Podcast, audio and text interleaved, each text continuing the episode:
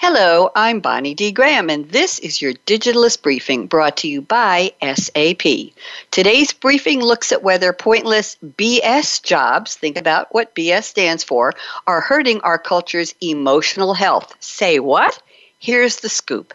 Anthropologist Adam Graeber has a lot to say about this. According to him, it's as if someone were out there making up pointless jobs just for the sake of keeping us all working.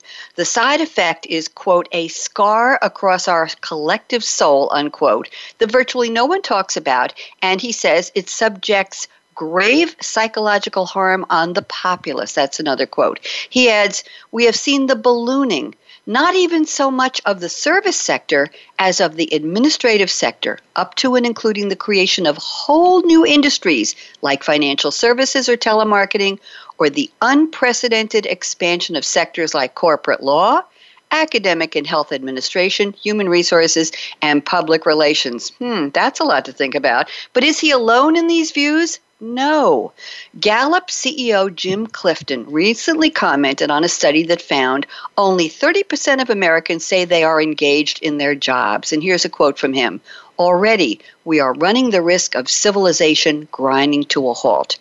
And is there a link between what we're seeing as the despair of meaningless work and the dramatic 80 year rise of depression and anxiety in the U.S.?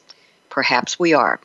Graeber's argument was also expressed many, many years ago in the early 20th century by Karl Marx, John Maynard Keynes, and Bertrand Russell, who all dreamed of freedom from, quote, unnecessary wage slavery, unquote. In his 1935 essay in praise of idleness, hmm, Russell lamented that too much work was still being done in an industrialized world of abundance.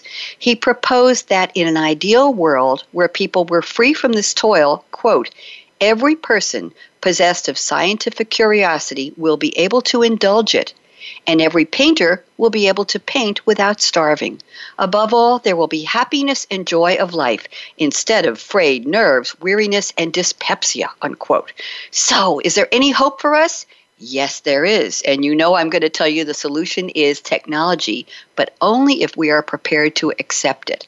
Writer Adam Winfield observes the following quote, the rise of AI and robotics should be seen not as a job killer, but as an opportunity for people to find more spiritually nourishing work.